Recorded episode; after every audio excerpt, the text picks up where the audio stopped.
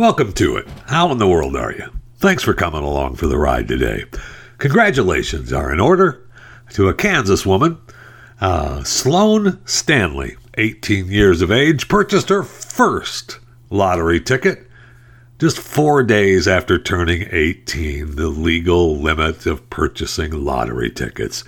And she won. It was a $5 purchase for the Kansas Lottery Cash Cow Scratch Off ticket. She won $25,000. That's the top prize for that particular scratch off game. And it was her very first lottery ticket. Congratulations to Sloan. I want to be happy for her, of course. But the whole time, as I'm reading this story, all I can think of is the line from Karate Kid way back in 1984. Mr. Miyagi and Daniel. You beginner luck. I'm sorry, what was that, Mr. Miyagi? You beginner luck. But congratulations to Sloan Stanley for winning 25 grand on her first ever lottery scratch off ticket. No, really, I mean it. I mean it. Congratulations. Welcome to Chewing the Fat. So, since it's Monday, for those of you listening live, the 8th of March 2021, coming off a big weekend, I know we had a, we've got a lot to talk about. Oh my gosh, we've got so much to get to today. But first, what'd you do this weekend? Did you just sit there and watch, say, Meghan and Harry or The Walking Dead and had what you thought was ice cream that you purchased from, you know, one of those regular stores and you thought, eh, it was okay. I mean, it was just okay. Well, I've got news for you. Uh, there's actual ice cream out there that is that you will think to yourself, why have I been eating this store brand ice cream all these years? Brooker's Founding Flavors Ice Cream. You've got an ice cream you can love and to be proud to eat. Yes, I know they're not, uh, you know, communists. They're just regular people that are proud to be Americans. Brooker's Founding Flavors Ice Cream delivers ice cream you'll love and with a historical twist. Now, during the month of March, you can try out the Guns of Boston flavor, which has chunks of Little Debbie oatmeal ice cream pie in it. uh, yes, please.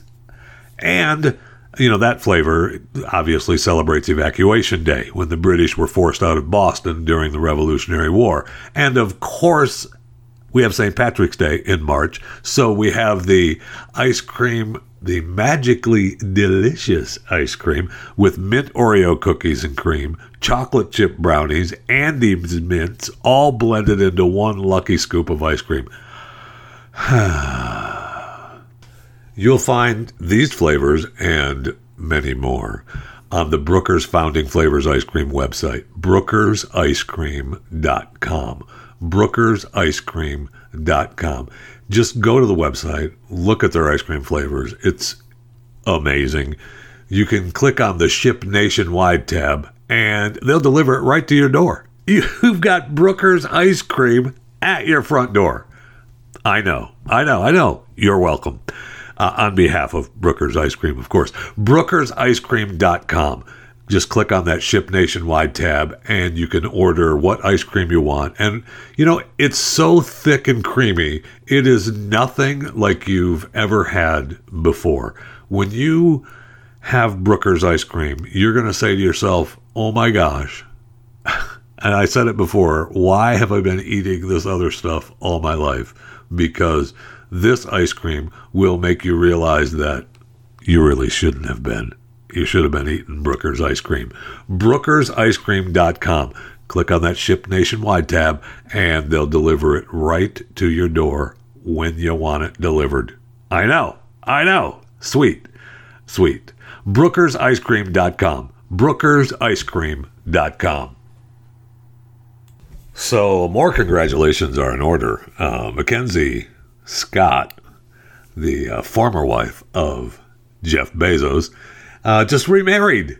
Uh, congratulations. I guess she's happy, and I guess they acknowledged the marriage on the couple's webpage for the Giving Pledge, the philanthropic organization which encourages the world's richest people to dedicate a majority of their wealth to charitable causes. Now, her new husband, Dan Jewett, a Seattle school teacher. I don't know if he's going to continue teaching school or not. It's possible. It is possible. But he claims that he's married to one of the most generous and kind people he knows and joining her in a commitment to pass on an enormous financial wealth to serve others. I look forward to the growth and learning I have ahead as a part of this undertaking with Mackenzie. Yes, I bet it's tough, isn't it? I yeah, living in Seattle with the four kids and husband Dan and I, you know, I guess Jeff is okay with the guy. Look, they only have fifty-three billion dollars to uh, to worry about what they're giving away. She uh, she is part of the giving pledge, and she believes that she's going to give it all away uh, before she, you know, ends it all. That's what I love. They're going to give it all away. Not really. Um, there's no way that uh, you know they're going to give all this away, but there's plenty in trust funds that you know the kids will be fine. And now a school teacher, Dan Jewett, man, that's not that's living a good life. That's good living a good life. Congratulations to both of you, and I hope you're you're happy forever. I know um, that you've given away uh, 4.2 billion to 384 organizations in December. I know that your philanthropic plans have not changed and you're going to be thoughtful and take time and effort and care and that you don't really want to wait. You want to you know keep at it until the safe is empty. I know that's what you said. So i would like to offer you know a place for you to empty a little bit from the safe to make you feel better uh, about you know, getting rid of that, getting rid of that money that's just weighing you down. It's just weighing you down. So Jeff Fisher is my name. Uh, Chewing the Fat is the show, and uh, you will. We're willing, the show and myself, are willing to take a little of your your your gift from your giving pledge from your safe to mine, Mackenzie. So anything you wanna anything you wanna give, like I mean, I don't want to be greedy. I don't want, you know, billion. Uh, you know, a few million, a few million. What are you gonna? You're not even gonna miss it, and you're gonna feel better about yourself. So, I'm here for you. I'm here for you, Mackenzie, and you and new hubby can uh, feel better about yourself and give a little bit to me. Is that too greedy? No, she wants to give it away and help, and I'm here to I'm here to help her help herself. It is International Women's Day today too, so hello to all you women out there, and man, it's good to be you. I bet on today. Uh, you know, our president is going to sign executive orders, gender equity, and Title IX policies today because it is International Women's Day. So it's an important day, and I know you're all excited about it, especially the pastor who had his uh, you know sermon this weekend, a Missouri pastor, and he is now you know had taken a little leave of absence from his church. I don't know why he took a leave of absence. So what? He told the wives of his congregation he doesn't expect them to look like former First Lady Melania Trump, who, whom he called the epic trophy wife of all time. But you don't need to look like a butch either. right? yes. He preached to the First General Baptist Church in Malden, Missouri, about his views on the importance of having an attractive wife, telling women to practice weight control. warning them against wearing sweatpants too much and not giving their husbands a reason to be looking around. All right. he said he doesn't think women have the capacity or ability to understand how visual men are. Ladies, it's the way God made us. Now, in his sermon, he's using uh, big screen effects that uh, that is part of the show as well, and uh, it sparked a little bit of outrage from a lot of users. Misogynistic, offensive, and by Monday, uh, you know, last week, the General Baptist. I said it was this Sunday. It was last Sunday. Uh, the General Baptist Ministries uh, the national organization for Clark's denomination, issued a statement saying that their council had met to address concerns from Clark's sermon. Those comments are not consistent with the position and values of General Baptist. Really? You're sure about that? General Baptists believe that every woman was created in the image of God, and they should be valued for that reason. Furthermore, we believe that all individuals, regardless of any other factors, are so loved by God and Christ, are so loved by God that Christ died for them. I don't think he's saying that that's not true. He's just saying that, yeah, you were created uh, in the image of God, but, uh, you know, we don't need you looking like the Stanley Cup. Uh, the first part, the video posted is like 22 minutes long. I'm not going to play the whole sermon, but I did enjoy the first little bit of it. Then I want you to know a need that a man has that he won't ever tell you about. But since I'm the preacher man, I'll say it. Your man needs an attractive wife. Well, anybody else thinks about? Well, I shouldn't say that. Your man needs a, needs an attractive wife. Hockey player said, he said, I married a trophy wife, and now she looks like the Stanley Cup. You see what I'm talking about? That's what I'm talking about. All right? That's what I'm talking about. And, and ladies here, here's the thing you need to know about men. Don't give him a reason to be like this distracted boyfriend. You hear me? Don't give him a reason to be looking around. Hello? Don't do that. I've said this for a long time. I'll say it again. It's free, by the way is I really don't believe women understand how visual men are. I really don't. I don't think that I don't think I don't think it's in their capacity, or ability to understand how visual that men are. I really don't think women understand how important it is for a man to have a beautiful woman on his arm. You notice not a lot of amens going on out in the audience. it goes on for another 20 minutes. Wow. So uh, people a little wound up, a little upset at uh, the Reverend. And, uh, you know, the Reverend Stuart Allen Clark uh, is, uh, you know, on a leave of absence now from the First General Baptist Church. And uh, he may re- rethink some of his preaching as it, as it goes on. So, anyway, if you are a member of the First General Baptist Church in Malden, Missouri, I think you understand why a lot of you were a little upset. I'm sure the guys, uh, the men, were like, yeah, that's right. So what if we've got the beer belly of the, the triple chins? So what? You need to be hot. hey, happy International Women's Day. Okay? Happy International Women's Day. Makes me think of the the old joke about the husband and wife, and the wife really needs somebody to tell her something nice.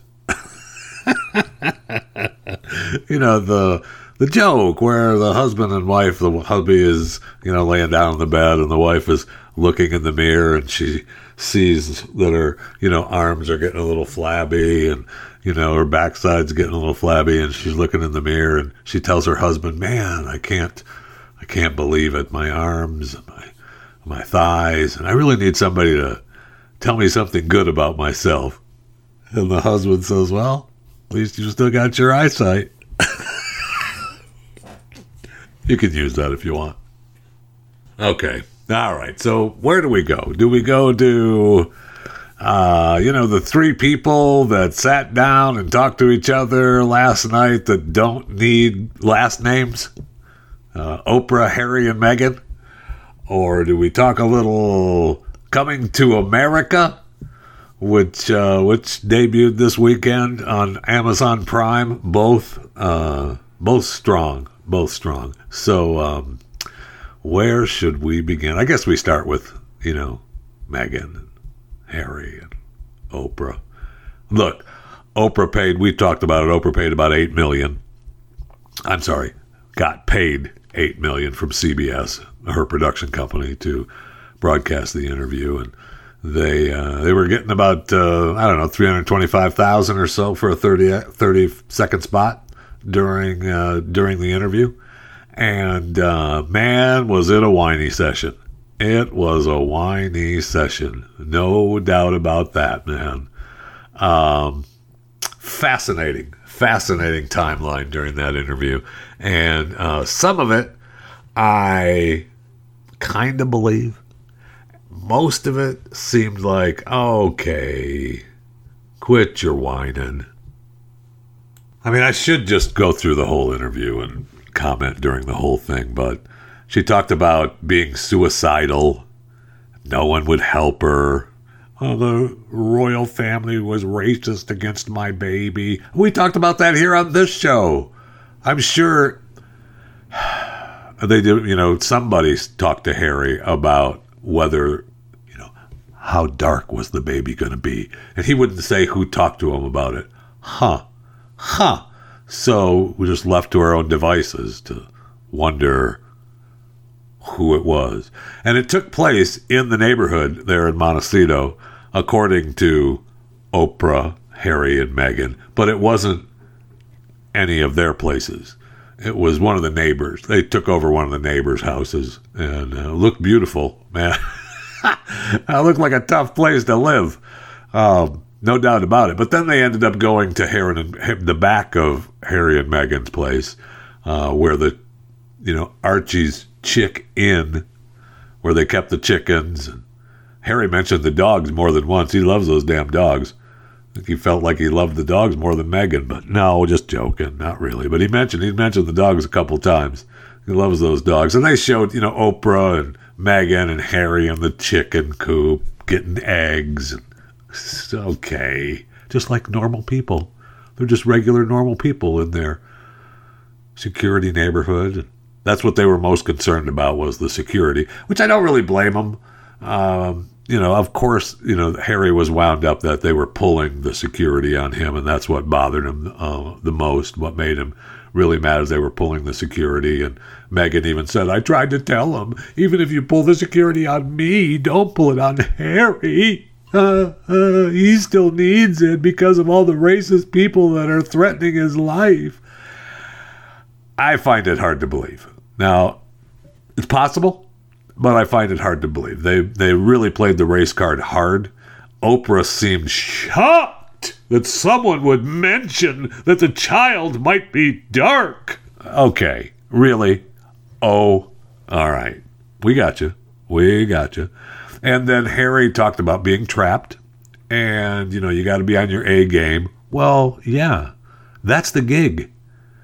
Uh, we all know, you know, how hard a job it is, I guess.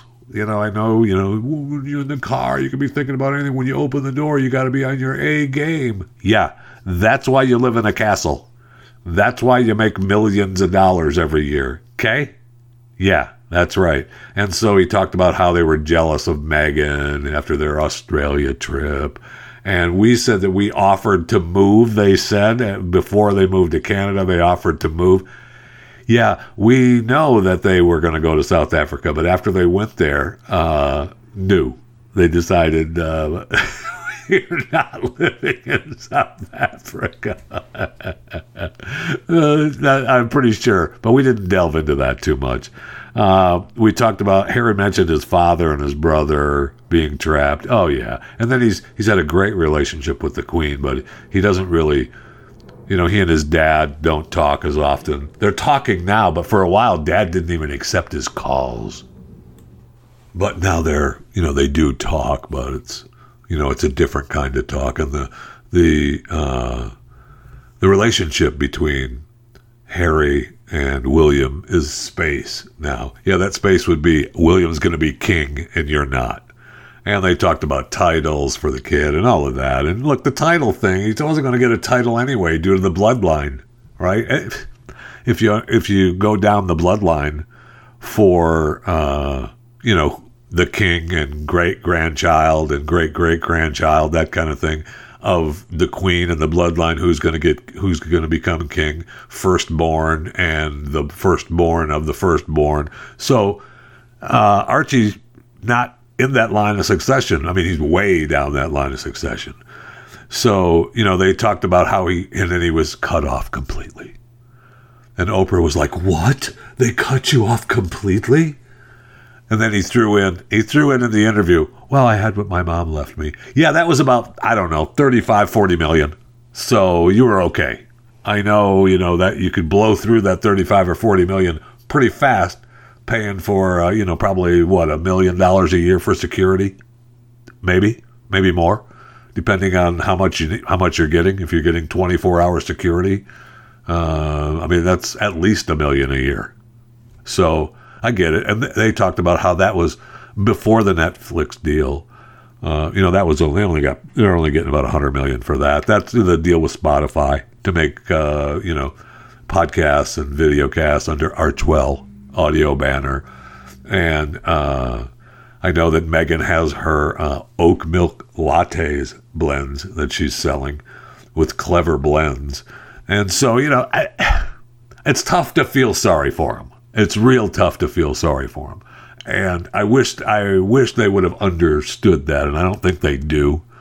I think they, you know, they believe that people will feel sorry for them, and uh, you know, then they announced the new baby.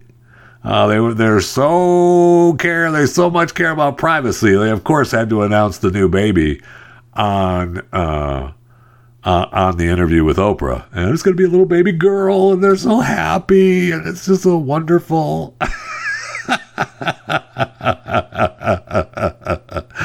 okay, all right. And Meghan said her biggest regret was believing the royals would protect her and Harry and the baby, and she made no mistakes other than failing to realize how bad the. You know, okay uh, and then she talked about, um, oh my gosh, there's so much that she was whining about. She talked about never looking up Harry. She didn't know about the royals. Are we to believe that she is going into a relationship with the prince and she doesn't look them up and look up any stories and look any look any of it up? And she talked about uh, her mom. It just wasn't part of our life. My mom asked, I wonder if anybody's done an interview like this before. And I thought, oh my gosh, I mean, it's just not in our life. And then we had to look it up. And of course, it was Diana did. Yeah, that was part of the deal. And Harry was trying to say that he was seeing uh, history repeat itself with Meghan. And he didn't want that to happen. I mean, that's what the story is, right? If you're to believe that. And it's just for those of you that don't care about the Royals, this is a perfect example of why you don't care about the Royals. I'll tell you that because that's a whining session. And sure, it felt like a whining session. And then they promoted, Oprah threw in a promotion out there with, uh, she's working with Harry on some other stuff that's going to be produced. And I don't know if that's through Archewell, if that's part of the Netflix deal, or if that's with through Oprah's company. Uh, I don't know. Oh, they're all they're all uh, interconnected now, and they're all you know milking the system for as much as they can. So congratulations, good for them, good for them. I mean, I know I can't I can't stop thinking about it now. I know that uh, you know. Meghan said the deal of uh, making Kate cry was a lie. It was Kate that made her cry. Wow. Okay. All right. She said that she felt like the Little Mermaid. She just happened to watch it and she was like, oh my gosh, it's so much real life that she married the one she loved and lost her voice. But in the end, she got her voice back. So she said, uh, you know, fell in love with a prince and lost her voice, but in the end, she got her voice back and everything worked out perfectly even with all the you know colonial undertones of the of the royal family and the press coverage on them. But I think my favorite social media post from last night, and for whether you enjoy the Royals or you don't enjoy the Royals, uh, I think it sums it up the best. And I don't know how the Queen feels about this interview. I mean, I, I feel like they tried to not throw the Queen under the bus. And he talked about having a great relationship with his grandmother and everything. So, you know, maybe, maybe they're okay with the Queen. The rest of the firm, as they called it, the, you know, the business of the royals and uh, the inner workings. I mean, you just have no idea. You have no idea what you see on the outside and what's going on on the inside. You just have, people just don't know yeah, it's tough, isn't it, Meghan? Because a lot of people don't know because that's the way it works. See, it's like acting. Remember the actress that you are? It's like that. a lot of people don't want to know the inner workings. We just want to see the the content, and that's what the royal. Never mind. I just I can't. But anyway, my favorite tweet is from Craig Stone, who's a, a writer, and I I believe he works for the Guardian as well. He writes for the Guardian, but his tweet is, "I look forward to watching a billionaire question two millionaires on how hard it's been leaving billionaires to continue being millionaires. Thoughts and prayers to Harry and Meghan in this difficult time as they adapt to new staff and a new mansion. Very funny. And they talked about the different houses they've lived in since they moved to California Tyler Perry let them live in his place with security and all, so they felt safe. And then they moved to Santa Barbara, and now they're up in Montecito. Uh, good for them. Good for them. That's I, I I know, I know, I know, I know. It's way more than you wanted to know, but I could get into it a lot more. Man, it was just fascinating to hear them both whine and cover it like they weren't whining. It's just just amazing. All right, let's go to the break room. I desperately need something cold to drink. Oh, my goodness gracious. Did that sound good? Oh, and it tastes good too. That could be a new commercial for that company. You're welcome.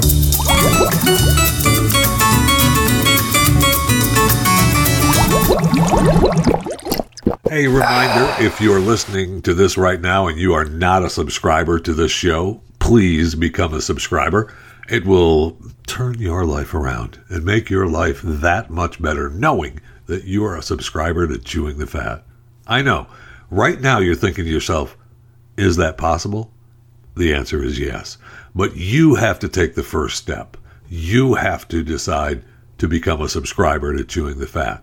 Once you do that, then you realize you have the power. So you choose a platform that you choose. It, it, it's free. You can choose iTunes or iHeartRadio, Stitcher, Spotify, just to name a few. There's a plethora of other platforms out there for you to choose from. But you've made that first step toward making your life that much better. And that's where you want to be in your life. So subscribe to Chewing the Fat and turn your life around. I know, it sounds silly, but it isn't. Once you do that, then you'll realize that you need to subscribe to my Twitter at JeffyJFR. You need to subscribe to my Facebook, Instagram, and Parler, Jeff Fisher Radio, and you need to subscribe to my YouTube channel, Chewing the Fat. But first and foremost, subscribe to this show that you're listening to now, Chewing the Fat with Jeff Fisher, this podcast will help turn your life around. Okay, okay. That's what I thought. Hey, we congratulated Mackenzie for getting remarried again. Uh, let me congratulate Nicolas Cage for getting remarried again. You know, not the second time. Well, not the third time. Well, not the fourth time, but the fifth time. Uh, Nick got married uh, in Vegas and to his new 26 year old bride. And congratulations to Nick. He is uh, back in love again. And gosh darn it, there's just, you know, there's no, there's nothing you can do when you fall in love. You're just happy and you want to become a couple. And that's exactly what the 56 year old actor and his 26 year old bride feel uh, as they got married last month. And now we're aware of it. And gosh darn it, there is just, well, it's just love. And congratulations. That's all there is to say. So before we get to uh, Coming to America review, uh, a couple stories that uh, made me go, hmm, hmm, isn't that interesting? So all the people in Texas that got charged uh, extra for their electricity during the winter storm, you know, $16 billion total more in those electric bills. Yeah, uh, you're still going to have to pay the bill. Wow. So they were hoping to have those charges taken away or at least reduced greatly. And the uh, commission said, uh, the Public Utility Commission, know, we're going to let those prices stand. Uh, you know, it might seem like retroactively reducing the charges would be good for consumers. Yeah, it might seem that way. Wouldn't you think so, Arthur D'Andrea, uh, PUC chairman? But look, it reflects a simplistic view of how Texas power market works. So you're just too stupid to understand that you uh, you're just we're just seeing the tip of the iceberg. So we don't know who we're hurting, and so we're not going to redo it. Oh, okay. So you've got one lady that uh, is suing. Uh, she's got a class action suit against Griddy, the electric company, uh, an electric company in the state, and the Texas Attorney General Ken Paxton is suing the company for deceptive practices, specifically for promising Texans cheap wholesale prices when it knew that energy costs could increase during the high demand. And that was kind of my argument with that is that it seemed like they were all happy, happy, happy when they were paying barely nothing because they were getting electricity for cheap. But part of the deal that they signed up for is when prices go up, you have to pay that too. Now, those prices were up for a lot longer than they should have been, and it was for a lot more than what had been talked about. I understand that. So, and I, I mean, if my bill was ten thousand bucks, good luck, God bless. Uh, they're saying that people are working out deals with the power companies. yeah, I bet they are because it's going to be a tough road to hoe. No matter, I mean, a lot of people were paying, uh, you know, their regular high winter rate is, you know, three, four hundred dollars, and now you're talking about bills between, you know, six and ten thousand uh, dollars. Just so we're clear, that's a big jump. I know. I know. You can quote me on that. That's a big jump. So, I mean, I wish everyone the best, and I hope somebody steps in and helps them out that got uh, got the high bills. But man, that's tough to take, and they are looking like, hey, that's the way the cookie crumbles. So live with it. Then we had Amanda Gorman, you know, the poet laureate, uh, who last week was in the news because the white guy that was uh, putting her poetry into uh, Dutch or the Netherlands or you know that part of the world over there. Um, just joking, stop it. And uh, she he was too white. I know he was he was uh, pansexual. I think I think he was pansexual. Anyway, he was just white, and we can't have that, so we need a black person to do it. Well, on Friday, she said that she was racially profiled by a security guard. And I went, huh, that's interesting. I wonder what happened. Well, uh, she said she was walking home when a security guard demanded she proved she lives at her building because she looked suspicious. Now, I don't know if the security guard said she looked suspicious or if that's what Gorman thought happened. Okay. And she said that, hey, that's a reality for black girls, that they can be called an icon one day and a threat the next. I'll continue to fight for black Americans who deal with discrimination every single day. So I have this question to ask Is it discrimination when you're walking into a guarded building and the guard says, Hey, give me proof that you live here. Uh, I don't know who you are. I need to know if you live in this building. That's what I get paid for. That doesn't sound like discrimination to me. That sounds like a man doing his job or a woman doing his job. It doesn't say whether the security guard was a female or a male or what the security guard identified as, but it does appear that the security guard was white because she believes she was racially profiled and she wouldn't have been racially profiled if it was a black security guard. Anyway, I I find it hard to believe that you're racially profiled by a security guard that's guarding your building to make sure that nobody comes into your building that doesn't live there or isn't on the list of visitors. So that doesn't sound like you were racially profiled. You're just pissed that the security guard didn't know who you were.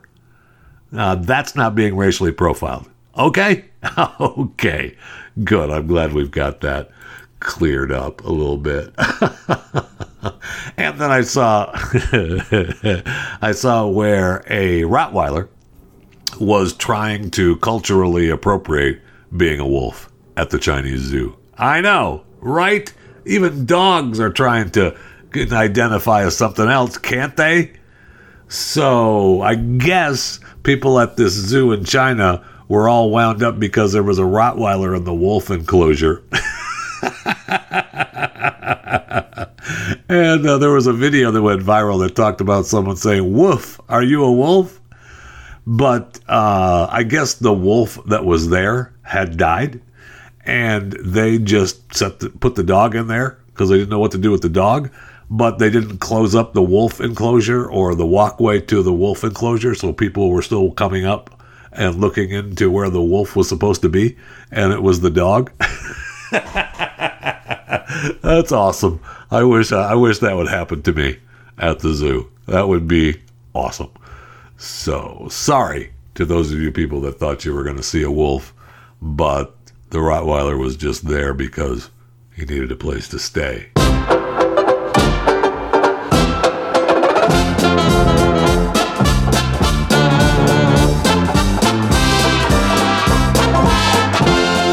All right, coming to America. Coming the number two, America, the second installment of Coming to America. Uh, I enjoyed it. I thought it was enjoyable. We knew going in that you know you're not going to you're not going to win on from number one, no matter what. I know it's been 30 years. We talked about it. It's just you're not going to beat that classic. You're just not. I felt that it was it was funny. There were some funny parts, and you can talk about all the wokeness, but the first one was all wokeness for the time too, and it showed you know stereotypes. It played the whole stereotype thing. So, you know, it's in 30 years later, you're talking about new stereotypes, and that those stereotypes are part of the wokeness crowd, right? So that's what you get. So it was interesting uh, the way that they did it. Loved seeing all the back characters, all the old characters showing up, uh, and you just knew that there was they were all great characters that had to be part of the new show, no question. And I really enjoyed it. It was well, uh, you know, I sat through it. Uh, I didn't ever want to stop it and not finish watching it. I smiled almost all the way through. I laughed at a few scenes. Um, I mean, we can, you know, get into, you know, an actual scene by scene thing maybe someday, but, uh, you know, it's well worth the watch. And if you've never seen one, then two, don't worry about it. You're not going to get any of it. Is it worth watching? Is it a standalone? yeah, but you won't get most of it because so much of it is a throwback to number one and what happened. So, you know, if you saw it, uh, you know, if it's running somewhere and you sat down, obviously it's just on Amazon Prime now. But, you know, in the future, if you don't have Prime or you're not going to go out of your way to watch it, if it's on television, on, on some network. Uh, will you will you watch it and get it if you haven't seen one? I mean, you're probably going to think you're you're going to realize that you're missing a lot while you're watching it because there's so much throwback to the old one, which makes it that's what made it enjoyable. So I thought it was a good job. I thought I enjoyed it. There were, you know, I, I smiled all the way through it. The wokeness, I, I'm okay with that. It's part of the movie. It's part of the deal. And you know, the, it was made in these times, right? So you go back to the first one; it was made in those times, and you still get funny, and you still get the characters that were great. So it it was worth it. It was worth watching it. And it was a, I thought it was a good job. I don't know how you do it any better in today's world. Uh, I really don't. I don't know how you do it any better. And for those of you that talking about uh, it makes uh, I saw one review talking about how uh, this makes the original movie darker or the joke darker of trying to pick a good girl. Um, no, it doesn't. That was the whole point behind the darkness of women in bars are out partying and they're not the ones you want to marry. And I'm sorry that uh, you're, you know, you think it's slut shaming and sexism, but that's been a that's been a thought for a long time. Well, I mean, more than 30 years, right? And that's just the way it is. And it didn't mean anything because that's what they thought back then. And yet today, times, you know, the mother has turned into a decent person. So it's okay. That shows that people evolve. Is just insane to me. That, uh, you know how it worked out and i loved you know the, i loved seeing some of the newer characters the only one i thought might show up is uh beyonce the queen uh but uh, the queen bee but uh she didn't show up uh gladys knight was there it was really good to see it was fun and uh it was fun to see you know uh wesley snipes Eddie Murphy, Tracy Morgan. Um, just go down the list. And, and, Leslie Jones, who I'm not a huge fan of, but I thought she did a great job. It was funny. So just enjoy. It's we go in with the thought that it's not going to be as good as one, and just enjoy it because I thought they did a really good job in today's world with the throwbacks and with the new storyline. So just get over it and enjoy it, okay? That's my review. Get over it and enjoy it. And you can enjoy the new guidelines from the CDC for those of you that have been vaccinated, and I mean fully vaccinated, both doses. You have to have at least a couple weeks under your belt from the second vaccination. Um, the CDC has said they've recommended that uh, vaccinated people can come together in the same way in a single household. Wait, you can come indoors without wearing a mask or social distancing? Yes, around other vaccinated people. Oh, okay. Now they can, uh, with, and you can go into a single household with people considered at low risk for severe disease, such in the case of other vaccinated grandparents visiting healthy children and grandchildren. Isn't that special? You can visit your grandkids now that you're vaccinated. If you have not been sick and your grandchildren have not been sick and your children have not been sick and yet you have not seen your children or grandchildren, that's a huge mistake. That's a huge mistake. But I digress. Uh, just there's new guidelines from the CDC and they still recommend that fully vaccinated people wear fitted masks, avoid large gatherings, and physically distance themselves from others when out in public. They advise the vaccinated people to get tested if they develop symptoms. Hey, thank you. Appreciate it. Now we've got uh, 31 million Americans, or only about 9% of the U.S. population, have been fully vaccinated with, and I love this, I love this line in the story, with uh, a federally authorized COVID 19 vaccine. Really? So you can be fully vaccinated with something that wasn't federally authorized and you still you still think you're good? okay, no problem. Thank you. We got it. Anyway, it's uh, you know, it's incredible that uh, we have to be told this. I know that there was another study that I read this weekend that talked about people who wear, go out in public. They find, where was it? Oh, yeah, study finds mask mandates, dining out influence virus spread. Okay, really? You think so? I don't know that. Of course we know that. But the point was is that it's so small and if people still follow some basic rules of hand washing and not breathe, you know, not just follow some basic common sense rules. We get to decide what those are. And we were already deciding that a year ago when they decided, well, just lock it down. We'll tell people they can't go anywhere, and uh, we're just going to do that forever. Oh, okay. No problem. Let's do that. We could do that for 15 days. Been a long 15 days, hasn't it? yes, it has. Yes, it has. Oh, and don't forget, today the trial starts. I know. I'm just calling it the trial. Candidates for the jury go to Hennepin County Courthouse in Minneapolis. You know, the George Floyd killing trial with Derek Chauvin. Uh, jury going to be picked or attempt to be picked. They've already submitted a questionnaire detailing their knowledge about the case and their views on things like policing and Black Lives Matter movement, but they'll face more questions from lawyers until 12 jurors and four alternates are selected. Opening arguments are scheduled to begin the 29th of March 2021. And they're talking about dozens, if not hundreds, of witnesses over the course of four weeks. Wow. So if he is found guilty, he faces a maximum of 40 years in prison.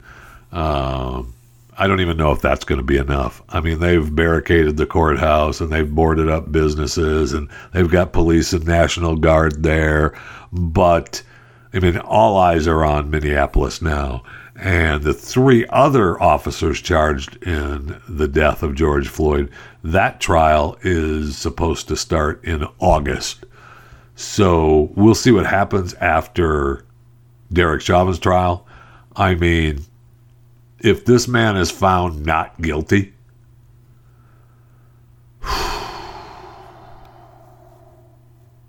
oh boy, I don't think. I mean, Minneapolis is going to be a.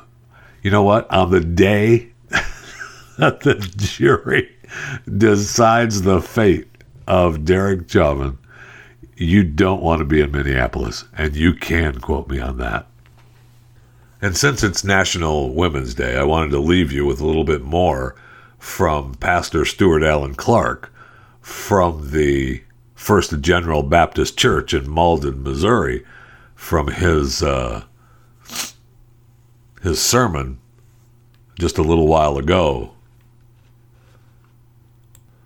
And remember, now he's taken a leave of absence from his church amid the backlash from this from this sermon.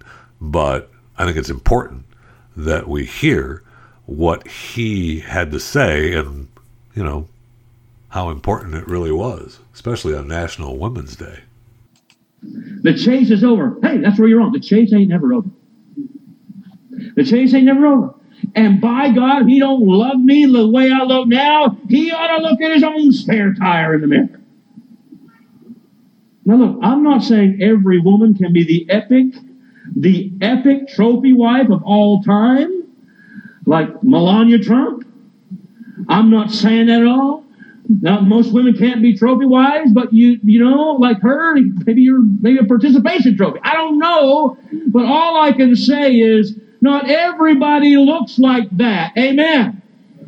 Not everybody looks like that. But but you don't need to look like a butch either.